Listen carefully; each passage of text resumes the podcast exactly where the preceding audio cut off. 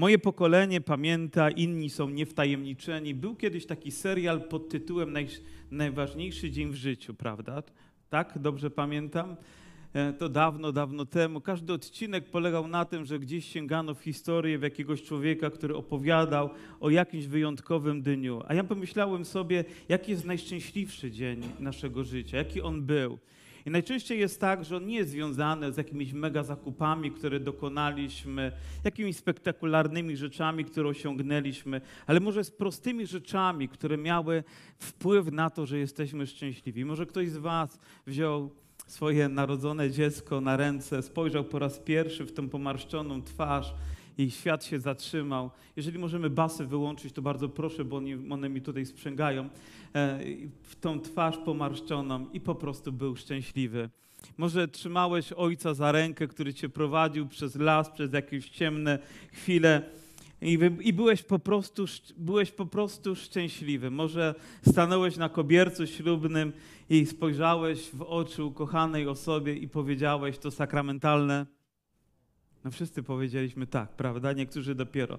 No nawet ktoś spytał mnie, dlaczego dzisiaj tak się ubrałem.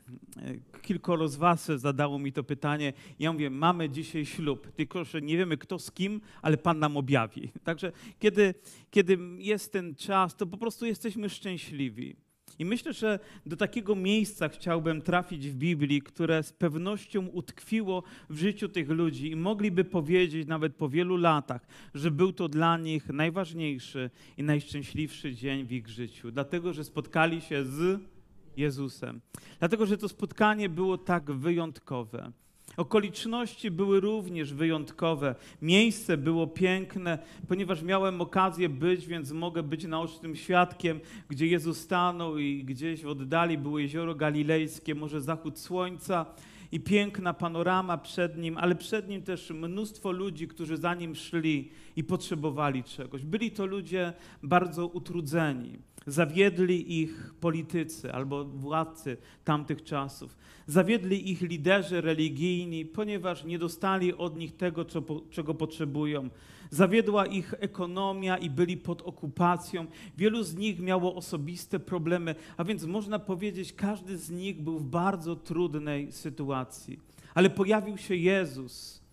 I w tym momencie wszystko wydaje się zamarło na chwilę Jezus spojrzał na nich i rozpoczyna się ten wyjątkowy rozdział piątego rozdziału Ewangelii Mateusza, gdy Jezus zaczyna przemawiać do tego, do tego tłumu. Wiecie, miałem okazję, będąc w tamtym miejscu, posłuchać też osoby, która jest pochodzenia e, Żydówką, i ona, gdy o tym mówiła, mówiła z takim zaangażowaniem o tych ludziach, którzy tam przeżywali, ponieważ ona sama przeszła bardzo wiele w swoim życiu, bardzo wiele trudności, bardzo wiele doświadczeń i rozumiała ich, jak bardzo potrzebowali tych słów, które rozpoczynają się od tego wyjątkowego słowa, które mówi błogosławieni błogosławieni, błogosławieni. Innymi słowy, też szczęśliwi, ponieważ to jest również i tak e, tłumaczone. I jest też coś, co nas wszystkich tutaj łączy na tym miejscu. Coś, co jest fundamentalną potrzebą każdego z nas. I jakbyśmy nie próbowali to ukryć, to jednak odkrywam to w waszych sercach i również w swoim. My naprawdę potrzebujemy być szczęśliwi ale nie zawsze wiemy, gdzie odnaleźć, gdzie szukać. A jednak Boże Słowo odpowiada nam, gdzie jest źródło tego szczęścia, na czym to szczęście polega, kto może nazwać się i być błogosławionym i jak bardzo tego potrzebujemy. Również jeden głos z Biblii, który rozbrzmiewa bardzo głośno i zasmuca moje serce tak, że ono płacze wewnątrz, to głos pewnego człowieka, który na imię miał Ezaf. Pamiętacie go? Człowiek, który sprzedał swoje pierworództwo i gdy przyszedł do swojego ojca, aby prosić o błogosławieństwo, już nie otrzymał go tak, jak potrzebował. I krzyczał: Pobłogosław mnie, pobłogosław mnie. I to nie był taki krzyk, jak ja teraz wydobywam z siebie, ale to był krzyk rozpaczy, który wyrywał się z niego, a jednak nie mógł go otrzymać tak, jak potrzebowało jego życie. I każdy z nas ma taki okrzyk, dopóki nie otrzyma tego błogosławieństwa od tego, który może nas jedynie nim prawdziwie obdarzyć. Możesz udawać, że jesteś szczęśliwy, ale tak naprawdę wewnątrz przeżywać ogromny smutek i rozdarcie serca. Ciekawe jest to, że wcześniej Pan Jezus czytamy, że uzdrawiał wszelką chorobę, niemoc wśród ludu, więc wielu ludzi podążało za nim, zebrały się tłumy, ponieważ tych ludzi, których uzdrowił było wielu, oni mieli przyjaciół. E, ta wieść bardzo szybko się rozeszła, ludzie szli do Jezusa oczekując czegoś wyjątkowego. Ale w tym momencie Pan Jezus nie modli się o uzdrowienie, co z pewnością robił zawsze i było ważne. Nie podnosi z jakiejś takiej niemocy cielesnej, co z pewnością było ważne, ale wypowiada słowa, które zawsze będą im towarzyszyły, które zawsze będą rozbrzmiewały w ich sercach. I oto czytamy w piątym rozdziale tak. Wtedy Jezus, widząc tłumy, wstąpił na górę a gdy usiadł, przystąpili do niego jego uczniowie i, i otworzywszy usta swoje, nauczał ich, mówiąc. Proszę jeszcze, byście zbudowali w sobie ten obraz, gdzie oto uczniowie stanęli niemal w pierwszym szeregu. Bo czym charakteryzuje się uczeń? To nie ktoś, kto się skrywa gdzieś za plecami innych, ale kto ma odwagę wyjść do przodu, aby spotkać się z Jezusem osobiście. ja wierzę, że na tym również i dzisiaj polega uczniostwo nie bycie gdzieś w kościele poza naj, naj, najczęściej murami i po prostu uczestniczyć w czymś biernie, ale coś, co przeżywamy, coś, co głęboko dotyka nas. Mamy odwagę powiedzieć o tym, mamy odwagę wyrazić to, mamy odwagę niemal wykrzyczeć um, tą potrzebę nas, naszego życia, spotkania z Jezusem i uczenia się od Niego. I ten moment, kiedy sam Jezus, sam Zbawca, sam Wszechmogący Pan, otwiera swoje usta. I wiecie, cisza zapada, kiedy on otwiera, i każda sekunda jest tak ważna, nawet jej ułamek, kiedy otwierają się, aby za chwilę wydobyły się z niego słowa. Niezwykłe słowa, jakże ważne, żadne inne nie może się z nimi równać, żadne inne nie ma takiej mocy sprawczej w naszym życiu, ani nie niesie tyle błogosławieństwa. Sam Jezus przemawia. Czasami my jako ludzie cytujemy coś, a później ktoś pyta, a kto to powiedział? Jakby znaczenie ma nie tylko to, co było powiedziane, ale kto to powiedział. To powiedział Jezus, to powiedział do ludzi, którzy tego potrzebują. On otworzył swoje usta, aby wypowiedzieć, i te słowa wciąż tak samo rozbrzmiewają. Dzisiaj mają formę pisemną, ale gdy czytamy, słyszymy je całym naszym sercem. I oto Jezus mówi: Błogosławieni ubodzy w duchu, albowiem ich jest królestwo niebios. Błogosławieni, którzy się smucą, albowiem oni będą pocieszeni. Błogosławieni cisi, albowiem oni posiądą ziemię. Błogosławieni, którzy łakną i pragną sprawiedliwości, albowiem oni będą nasyceni. Błogosławieni miłosierni, albowiem oni miłosierdzia dostąpią. Błogosławieni czystego serca, albowiem oni Boga oglądać będą. Błogosławieni pokój czyniący, albowiem oni synami Bożymi będą nazwani. Błogosławieni, którzy cierpią prześladowanie z powodu sprawiedliwości, albowiem ich jest Królestwo Niebios. Błogosławieni jesteście, gdy wam złorzeczyć i prześladować was będą i kłamliwie mówić na was wszelkie zło ze względu na mnie. Radujcie i weselcie się, albowiem zapłata wasza obfita jest w niebie, tak bowiem prześladowali proroków, który, którzy byli przed wami. I echo tych słów niosło te słowa do każdego serca, które tam było, ponieważ tak bardzo ich byli spragnieni. Za każdym razem, gdy słyszeli to słowo, które my wypowiadamy i brzmi dość religijnie, błogosławieni, to on mówi szczęśliwi, szczęśliwi, szczęśliwi, szczęśliwi, szczęśliwi. Osiem razy pada to słowo w kontekście takich błogosławieństw, które są wypowiadane.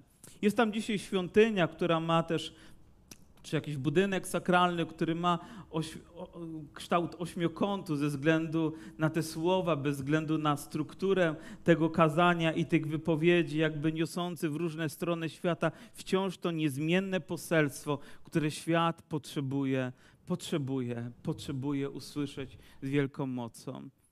Nie wiem, czy otrzymałeś to w swoim domu, nie wiem, czy otrzymałeś to od swoich najbliższych, nie wiem, czy dała ci to możliwość, nie wiem, wykonywania pracy, czy też zdobycia jakiegoś wykształcenia, ale z pewnością Jezus Chrystus chce ci to dać. Nie zaczyna od innych słów, ale rozpoczyna Pan Jezus od tego najważniejszego słowa, które mówi błogosławieni. Myślę sobie o różności tych ludzi o tym, że każdy z nich nie był doskonały. Każdy z nich miał jakiś problem, który gdzieś był w jego życiu. Każdy z nich miał za sobą upadki w swoim życiu i być może rzeczy, które wymagały nawet rozprawienia się z nimi. A mimo to Jezus, patrząc na nich, zaczyna od tego słowa, mówi: Błogosławieni. Jakby Bóg od tego chce rozpoczynać również w naszym życiu.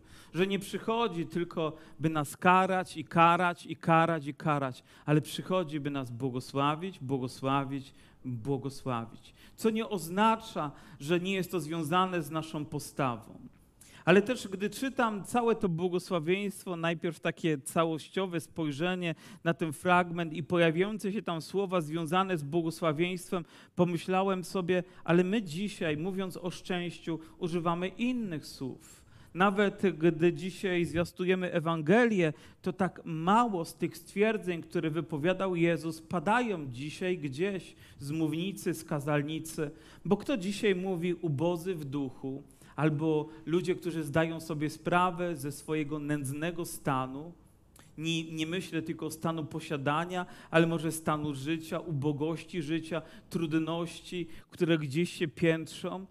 A, więc, a Jezus wiąże to z błogosławieństwem, że z jednej strony jest to jakieś ograniczenie, które ma miejsce, a z drugiej strony jest to błogosławieństwem, które ma miejsce w Jego życiu. Kiedyś apostoł Paweł w liście do Rzymian w siódmym rozdziale wykrzyczał: Nędzny ja człowiek! Ale wiecie, że ten moment w jego życiu był również kluczowy? Ponieważ za chwilę mówi, ale w Chrystusie no, nie ma już przekleństwa, w Chrystusie jest błogosławieństwo. On zamienił to przekleństwo, można powiedzieć, w błogosławieństwo, że nie ma już potępienia dla tych, którzy są w Jezusie Chrystusie. Dochodzi do tego, poznaje to, doświadcza. Człowiek religijny, który był rzeczywiście bardzo gorliwy, musiał dojść do tego momentu, aby uznać swoją nędzę, na której nie może polegać i uznać wyższość i ważność Chrystusa, którego może się uchwycić i który może jedynie wnieść w jego życie błogosławieństwo. I dopóki człowiek do tego nie dojdzie, nie będzie nigdy w pełni szczęśliwy. Dopóki my nie, nie zdamy sobie sprawy, że nie możemy polegać na sobie samych, na tym, co mamy i na tym, kim jesteśmy, to do, dotąd nie będzie pełni. Jakby to wszystko było murem hamującym to, co Jezus chce uczynić. Dopiero całkowite, jakby otwarcie naszego serca i uświadomienie sobie tej desperackiej potrzeby Jezusa, nędzności i marności naszego życia bez Niego doprowadza nas do tego, co czyni nasze życie szczęśliwym. Dlatego tak często ten początek zaczyna się gdzieś na ewangelizacji, na kolanach, gdy ludzie przychodzą i różni ludzie. Nie tylko ludzie, którzy są bezdomni i może nie pachną tak jak inni, ale ludzie, którzy zajmują wysokie stanowiska, ale nie dają sobie rady, przychodzą, padają na kolana i desperacko wołają: Panie Jezu, nędzny ja człowiek, tak bardzo Cię potrzebuję. I ta chwila staje się również początkiem czegoś niezwykłego. Dochodzimy do tego miejsca, a nasze życie w tym momencie nabiera wyjątkowego znaczenia.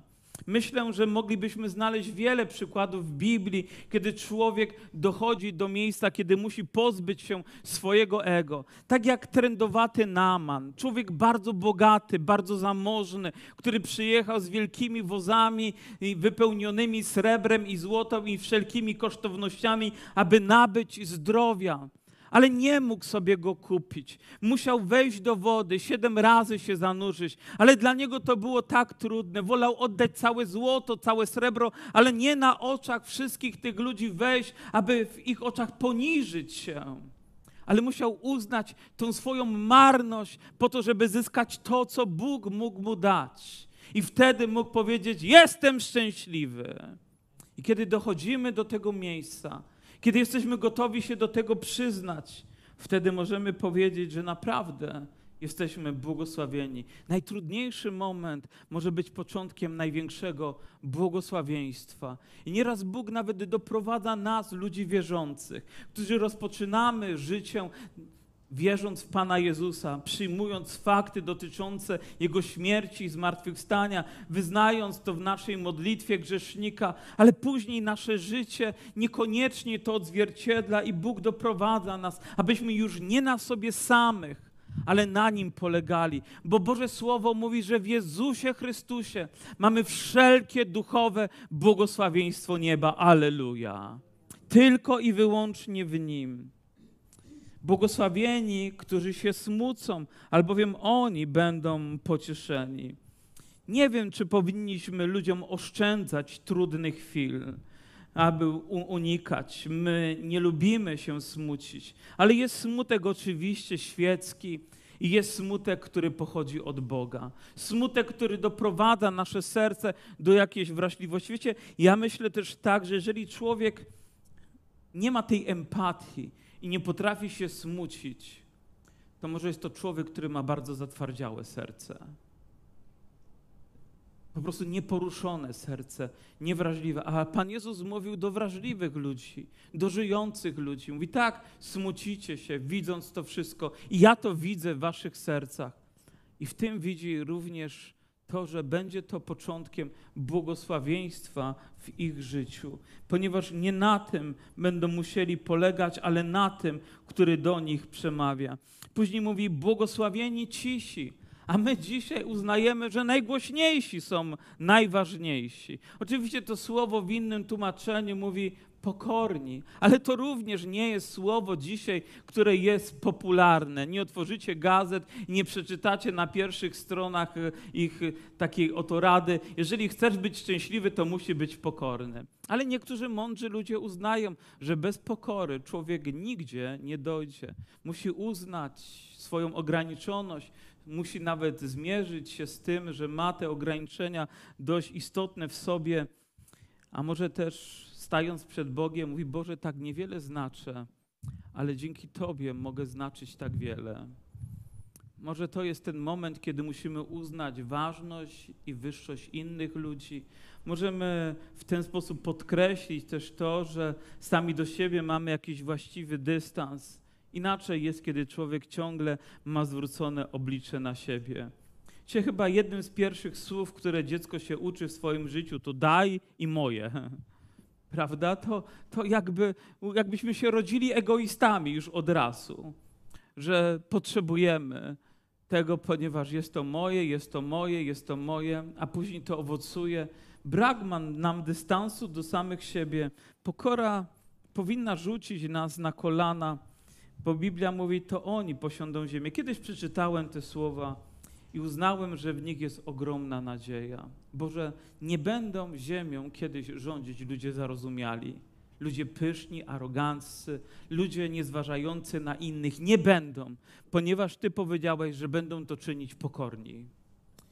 Wiecie, jakim błogosławieństwem dla narodu mieć takich przywódców, którzy mają pokorę wobec innych, którzy nie myślą, że zawsze mają rację, ale może też słuchają też innych ludzi, zważają na ich głos, mają jakiś dystans do samych siebie. Oni posiądą ziemię. Aleluja! A więc jeżeli jest tutaj ktoś pokorny, jeżeli nie tylko myśli o tym, że jest pokorny, ale prawdziwie jest pokorny, to jest szansa dla ciebie, że będziesz miał wysokie stanowisko kiedyś, kiedy Pan powróci. Błogosławieni, którzy i zobaczcie, to słowo łakną i pragną sprawiedliwości. Jest to wewnętrzny głód, który jest związany z tym, że gdy patrzymy na to, co nas otacza, jest w nas również jakaś niezgoda. Łakniemy i pragniemy sprawiedliwości. Oczekujemy jej, wyczekujemy. Nie ma w nas zgody na wszelkie fałszerstwa, wszelkie kłamstwa, wszelką rzecz, która byłaby niezgodna z tym, co Bóg nam objawił. Mówi, oni będą nasyceni, oni będą wypełnieni. Ludzie dzisiaj przez nieprawość bardzo często dochodzą do wielkiej fortuny, do zysku, do jakichś rzeczy, które na chwilę uczynią ich, wydaje się, ważnymi i być może nawet pozornie szczęśliwymi, ale wewnątrz są pustymi ludźmi. Bo Biblia mówi, że tylko przez wiarę w Chrystusa ten głód, który jest w nas, ta pustka, która jest w nas, może być zaspokojona. Tylko przez Jego usprawiedliwienie nas, Jego obecność w nas może uczynić nas ludźmi, którzy mogą się cieszyć całą pełnią błogosławieństwa, którą wnosi w nas Jezus Chrystus. Jeżeli jesteś człowiekiem wierzącym, to idąc przez ten świat i spotykając się z niesprawiedliwością, zawsze na nią zareagujesz. Po prostu tak jak czasami mamy alergię na coś, bo coś pyli, a więc skóra nas swędzi, albo wyskakują nam jakieś rzeczy, obrzęki na ciele, albo kichamy, albo oczy łzawią, to tak samo człowiek wierzący w swoim duchu, widząc coś, reaguje na to. Nie może się z tym pogodzić, nie może przejść nad tym do porządku dziennego. Dzieje się coś, będzie to kwestia Twojej też modlitwy, powiedzenie Boże, tak nie powinno być. To nie ma we mnie zgody na to, żeby tak rzeczy się działy. Ja chcę, żeby to inaczej wyglądało. Będzie w Tobie właśnie takie, takiego rodzaju pragnienie. Jeżeli byłoby inaczej, to znakiem tego, że ktoś przyszedł w nocy i okradł cię, przeskalował twoje sumienie, wypatrzył je, zmienił, ponieważ to, czego uczy Chrystus, jest tym, co jakby na nowo daje nam możliwość spojrzenia na świat we właściwy sposób, ocenienia go tak, jak powinniśmy, aby nasze życie mogło być szczęśli szczęśliwe. Nie idziemy za głosem, za nurtem tego świata, tylko łakniemy i pragniemy tego, co jest w Bożych oczach sprawiedliwością. Błogosławieni miłosierni, ale bowiem oni miłosierdzia dostąpią. Nawet nie wiemy kiedy, ale to, co siejemy, pewnego dnia będziemy rządzić. Dzisiaj ktoś, kto jest bliski nam, ktoś, kto przychodzi, potrzebuje naszej pomocy, ale za chwilę może się okazać, że to my będziemy potrzebowali pomocy od tej osoby, że, że będziemy potrzebowali dostąpić miłosierdzia, a Bóg zatroszczy się o to, żeby tak było. Nie wiem, czy mogę ten przykład użyć, ale zdarzyło się tak wiele lat temu, że brat Janusz, nasz Bielawa, kiedyś znalazł się w objęciach brata Pawła Szarca. To było Janusz prawie 30 lat temu, prawda? Ten pomodlił się o niego i pobłogosławił go. I rzeczywiście życie Janusza się zmieniło, jest nowym człowiekiem w Chrystusie, a więc pomógł mu stanąć na nogi przez modlitwę, przez błogosławieństwo. Później Janusz pewnego dnia pojechał do jednych z tych pań, które ten domek użyczają nam, aby pomóc im tam wykonać pewną czynność, taką związaną z remontowymi rzeczami. Coś się zepsuło, trzeba było naprawić. I Janusz wkroczył i akurat udało się to zrobić. I później Paweł Szazys po tylu latach miał wypadek i potrzebował pomocy, a te panie akurat mogły tej pomocy udzielić. Wystarczył jeden telefon, zaangażowały całe swoje serce, aby pomóc temu człowiekowi, ponieważ bardzo tego potrzebował. Zobaczcie, że to błogosławieństwo wraca, wraca, wraca, wraca i niezmiennie będzie wracać. Dlatego warto to czynić, warto być miłosiernym, warto być ofiarnym, warto być współczującym, warto wyciągać rękę. Dzisiaj oczywiście takim tematem palącym jest to, że do naszych drzwi pukają ludzie, najczęściej za wschodniej granicy z Ukrainy, w związku z sytuacją, która tam powstała, z wojną, która się toczy. Niedawno to była ogromna fala ale jeszcze nie wiemy, jak historia się potoczy na świecie i kto kiedy kogo będzie potrzebował. Moje siostry, moi bracia, nie robimy tego ze względu tylko na to, czy się to komuś podoba, czy nie, czy mamy w tym większą, czy mniejszą satysfakcję, ale dlatego, że obliguje nas do tego Boże Słowo. Dlatego, że Pan Jezus tego oczekuje od nas. Nawet jeżeli dzisiaj trzeba siać ze łzami, to ja wierzę, że przyjdzie czas, kiedy będziemy zbierać z radością. Będziemy zbierać naprawdę błogosławieństwo, więc angażujmy, widząc ludzi w potrzebie, nie odwracajmy głowy, okazujmy miłosierdzie tym, którzy nawet na to nie zasługują. Bo jak ich zmienić, jeżeli nie w taki sposób pełny miłosierdzia? Czy powiedzcie mi, czy zło można pokonać złem? Biblia uczy nas inaczej, że w ten sposób nie rozprawimy się ze złem. Błogosławieni czystego serca, albowiem oni Boga oglądać będą.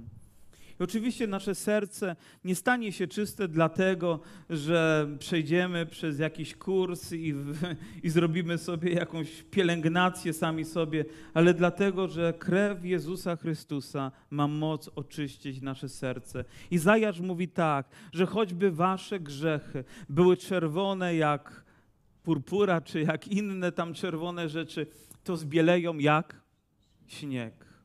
Nie wiem, czy wy pamiętacie, że w latach gdzieś 70., chyba to było w 70., gdzieś na początku, był taki modny kolor, wtedy się malowało takimi farbami kredowymi, orange taki kolor, intensywny. I pamiętam, że moi rodzice wpadli na ten pomysł, by ten orange wymalować gdzieś w jednym pokoju. Ale później moda się zmieniła, kolory się zmieniły i próbowali to zamalować. Raz malowali, nie udało się. Drugi raz malowali, nie udało się. Dziesiąty raz malowali. Ojciec już sięgnął po arsenał słów, które dziecko nie powinno słuchać, ponieważ tak ciężko było ten rodzaj koloru zamalować. Było to wręcz niemożliwe. Trzeba było wyskrobać do zera, a to jeszcze jak się w tynk gdzieś wgryzło, to było nie do pokonania. A zobaczcie, przychodzi Pan Jezus i czyni nasze serce nowym białym jak śnieg, czystym, nieskazitelnym, bo tak, tego może dokonać tylko łaska Pana Jezusa Chrystusa. I tylko ci osoby, którzy dostąpili tej łaski, będą mieli przywilej, aby sercem czystym spojrzeć na Boga. Dzisiaj nie patrzymy oczami, ale sercem na naszego Boga, a kiedyś będziemy mogli spotkać się z Nim, dlatego że mamy czyste serce, dlatego że On je oczyścił, dlatego że nie tylko zostało to zafarbowane, przykryte, zmieniło nieco odcień i barwę, ale stało się całkowicie czyste. To przywilej Bożych dzieci, to przywilej Jego Kościoła, to mój i Twój przywilej, bo wiem, że krew Jezusa Chrystusa obmyła mnie z wszelkich grzechów. Wiem, że to serce, które było tak szkaradne, tak brudne, zostało oczyszczone z łaski Pana Jezusa Chrystusa. Stało się to faktem w moim i w Twoim życiu. Już nie muszę szukać żadnej pralni chemicznej, nie szukać żadnego ludzkiego rozwiązania, ale wiem, wiem, że Jezus Chrystus czyni to. Wiem, że czyni to dzisiaj. Wiem, że czyni to w moim życiu. I bez względu na to, jak obciążone byłoby Twoje serce i sumienie, On w jednej chwili, w jednym momencie czyni go idealnie czystym. Tak wielu ludzi dałoby wszystko, by móc rozpocząć na nowo, by rozpocząć z nową kartą. Ale teraz nie my ją zapisujemy, ale Bóg czyni nową historię w naszym życiu. Już nie musimy sięgać po to, co wcześniej nas niszczyło, ale to, co nas przybliża do Niego, ponieważ naszym pragnieniem jest oglądać Boga. I myślę, że dlatego widać też tak ogromną różnicę pomiędzy ludźmi, którzy chcą uwielbiać Boga, a ludźmi, którzy nie chcą uwielbiać Boga, ludźmi, którzy chcą się modlić, a ludźmi, którzy nie chcą się modlić, ludźmi, którzy chcą słuchać Bożego Słowa, a tych, którzy wydaje się to zbyt nudne i zbyt długie nawet, tak jak to kazanie. Ale wiecie, co wyróżnia? Po prostu postawa naszego serca, jego głębokie, ukryte pragnienie, które jest w nas. Jeżeli wejdzie tutaj człowiek, który uwikłał się w grzech tego świata, diabeł zrobi wszystko, by uczynić to zgromadzenie dla ciebie nudnym, by uwielbienie stało się czymś, co nie będzie dotykać twojego serca, dlatego że ono potrzebuje najpierw odnowienia, abyś mógł oglądać Boga, abyś mógł cieszyć się Jego obecnością, aby na nowo łzy radości płynęły, na nowo słowo uwielbienia, by ta sama pieśń stała się powodem wielkiej radości. Aleluja! To niezwykłe z nową radością śpiewać stare pieśni. To niezwykłe z nową radością czytać to samo Boże Słowo, które gdzieś mijało nas przez tyle lat, gdy na nowo kazania i, i społeczność zaczynają docierać. Bóg chce, aby Jego dzieci, aby Jego lud był ludem, który ma czyste serce, błogosławieni pokój czyniący, albowiem oni synami Bożymi będą nazwani. To prawda, że wszędzie są konflikty, wszędzie, ale my mamy być ludźmi pokoju. Nie powinniśmy eskalować, ale rozwiązywać, przychodzić i pojednać, a nie jeszcze zaostrzać konflikty. Łatwo to zrobić słowami, żeby na nowo coś wzbudzić, a tak trudno jest rozwiązywać.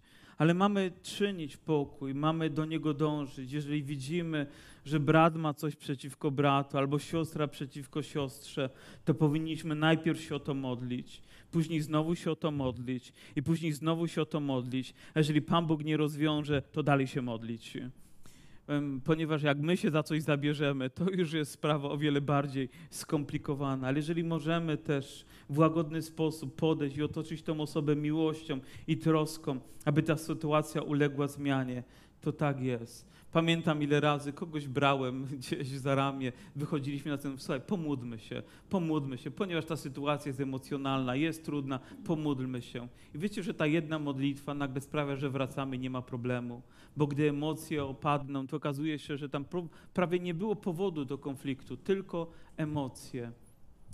Pokój czyniący.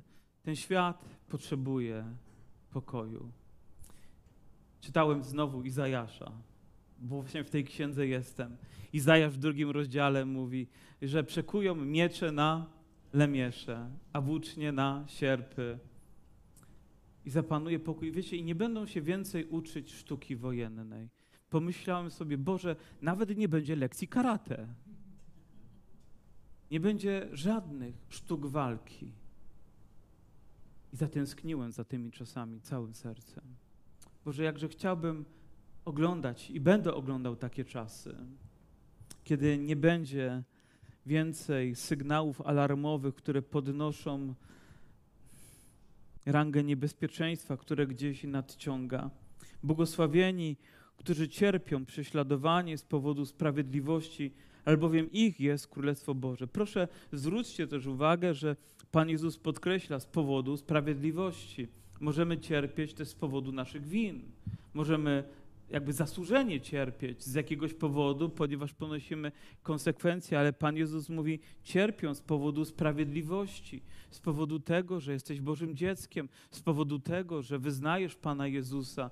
Ludziom się to nie podoba, zwracają się przeciwko Tobie, albo czynisz to, co prawe w Bożych oczach, ale ludziom w pracy się to nie podoba, ponieważ psuje im to możliwości robienia ich interesów. Wyobrażam sobie dwóch wspólników, jeden jest wierzący, drugi nie, i trzeba wystawić fakturę. Jeden mówi, no to wystawimy lewą fakturę, a wierzący mówi, ale nie, nie wystawimy takiej faktury. Czy myślicie, że go polubi?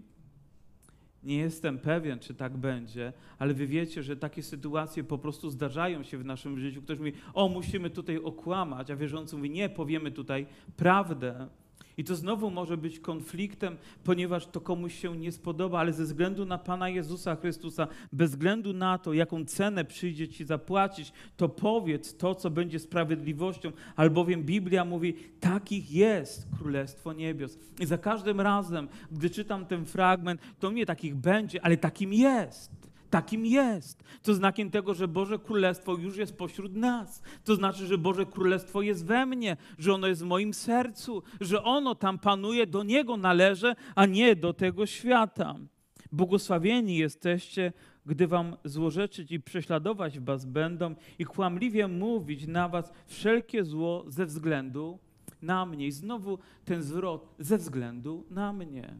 Przyznanie się do Jezusa i wtedy, i dzisiaj nie było popularne i myślę, nigdy takim nie będzie. Jezus nie jest kimś, kto jest wystawiony tanio gdzieś na rynek tego świata ale jest kimś tak cennym, że stanięcie po jego stronie wiąże się z ceną, którą czasami trzeba zapłacić. Nie zapomnę tej historii, która przeszyła moje serce. Czasami do niej powracam. Pewnej dziewczyny, która gdzieś w szkole, gdy przyszli chłopcy uzbrojeni, zabrali broń swoim rodzicom, a później zaczęli strzelać w szkole. Jeden z nich podszedł do koleżanki i powiedział do niej: Jeżeli ty teraz wyrzeczesz się Chrystusa, to oszczędzę twoje życie. Jeżeli nie, to odejdziesz. Wiecie, to było dziecko, to była nastolatka. I oczywiście każdy chce żyć, każdy chce dłużej żyć, każdy chce dobrze żyć, każdy ma jakieś marzenia, a cóż dopiero takie dziecko. Ale wiecie, że ona i później to świadectwo było opowiadane przez tych, którzy byli świadkami, powiedziała, że nie wyrzeknie się Chrystusa i straciła tam życie. Ale Biblia mówi, do takich należy Królestwo Boże. Wiecie, dzisiaj upłynęło trochę czasu, ale kiedyś z dumą spotkamy taką osobę, ponieważ wiemy, jak ważną decyzję podjęła w swoim życiu. A cóż dopiero, gdy chodzi o te codzienne decyzje, które przychodzi nam pokonywać. Ale Pan Jezus mówi: uczyńcie to ze względu na mnie. Nie ma większej motywacji w moim życiu niż Jezus Chrystus. Wiecie, wszystkie inne gdzieś się wypalą w atmosferze tego świata, ale tylko On daje mi siłę, daje mi paliwo do tego, bym mógł się wznosić ponad te codzienne sytuacje i wybierać to, co właściwe w moim życiu. I nawet teraz, gdy ludzie czasami mówią, a już nie warto robić tego, nie warto pomagać, nie warto może i w to się angażować, robię to nie ze względu nawet na siebie, nie ze względu nawet na Was, ale ze względu na Jezusa Chrystusa. Radujcie się i weselcie się, albowiem zapłata Wasza obfita jest w niebie. I podkreśliłbym te słowa, że Pan Jezus nie mówi, o trochę otrzymacie. Mówi, obfita jest zapłata wasza gdzie? W niebie. To gdzie? Na ziemi czy w niebie w końcu? Mamy dylemat. Myślę, że tych rzeczy nie powinniśmy rozłączyć, bo będzie czas, kiedy będziemy z Panem tam, będzie czas, kiedy będziemy przez pewien czas tutaj i później znowu będziemy cały czas z Nim tam, prawda? To trochę skomplikowane, ale wiemy, że mamy zapłatę, która jest obfita. Nie tak jak wasze wypłaty, które tracą co miesiąc na wartości, co roku dość mocno, a teraz to w ogóle spadają gdzieś bardzo nisko.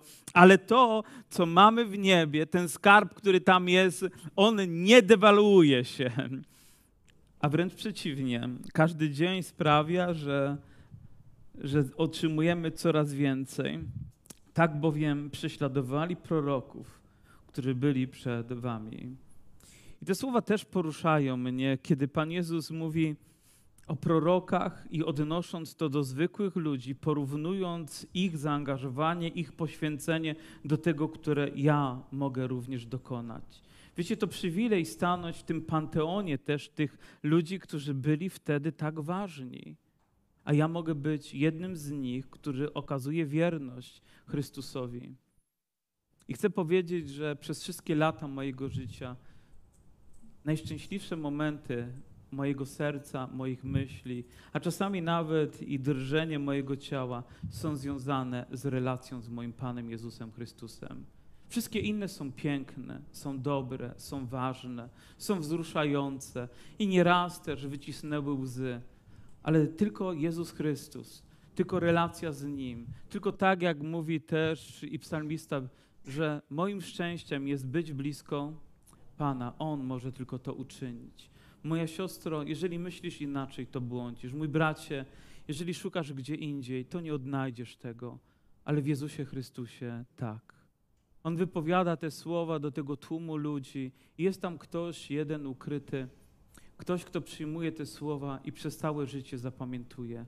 Nigdy już one nie wyparują z niego, nigdy nie ulecą, ale zawsze będą mu towarzyszyły, bo Jezus Chrystus powiedział: Błogosławiony jesteś, moje dziecko, błogosławiony jesteś we mnie. W zasadzie Pan Jezus wszystko uczynił, aby stało się to prawdą w życiu każdego z nas. Wszelkim duchowym błogosławieństwem jesteśmy obdarzeni. W Księdze Mojżeszowej czytamy oto taki zwrot, że Bóg stawia przekleństwo i błogosławieństwo. Mówi, wybierz. Powiedzcie, czy człowiek zdroworozsądkowy może wybrać inaczej niż błogosławieństwo? Ale to wiąże się z relacją z Bogiem.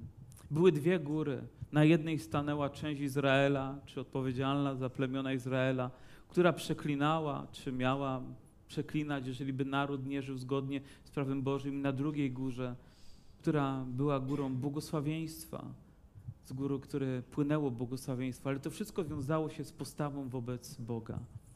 Wiecie, dzisiaj nie miałbym wątpliwości, gdzie się zwrócić, ponieważ ja i Ty, i my wszyscy chcemy usłyszeć błogosławieni, szczęśliwi w Jezusie Chrystusie.